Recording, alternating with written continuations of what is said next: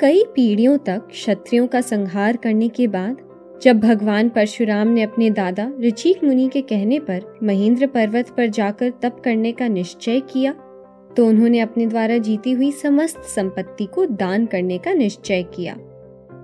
जब द्रोण ऋषि को यह बात पता चली तो वो भी भगवान परशुराम के पास दान ग्रहण करने के लिए गए।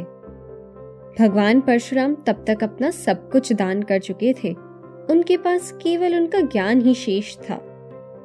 भगवान परशुराम ने द्रोण ऋषि को सभी दैवी अस्त्र शस्त्रों और युद्ध कला का ज्ञान दान में दिया और उस ज्ञान को प्राप्त कर द्रोण एक महान योद्धा बने और उन्होंने युद्ध कला सिखाने के लिए अपने गुरुकुल का निर्माण किया।